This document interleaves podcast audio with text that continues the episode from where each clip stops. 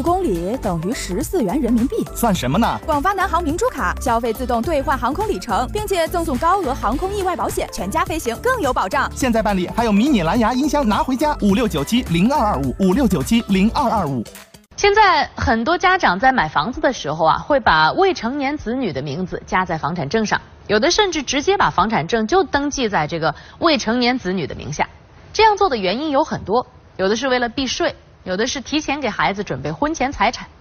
但是这样做其实可能会带来一些风险。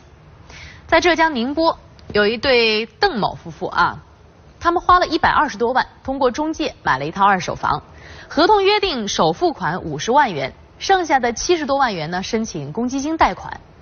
在办理房产过户时，夫妻俩咨询中介说，如果在房产证上加上女儿的名字，对公积金贷款会不会有影响呢？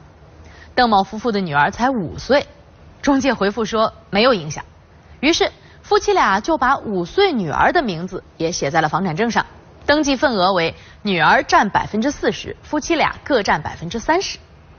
然而。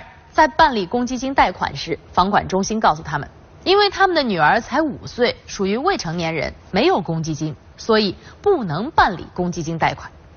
后来经过多方协调，房管中心虽然同意给他们办理，但是只能贷四十多万元。也就是说，他们夫妻俩共同拥有的百分之六十的产权部分可以办理贷款，但是他们女儿那四成的份额仍然不能办公积金贷款。后来没办法。邓某只好去申请商业贷款，把不够的部分再补齐。对于把房屋登记在未成年子女名下的做法，有律师给大家提醒：这里头啊可能会遇到很多麻烦。例如，买房子有可能是不能贷款的；孩子成年之后购房要多付首付；还有呢，就是父母不能随意处置房屋等等。所以，房产证上加不加孩子的名字，一定要考虑清楚再做决定。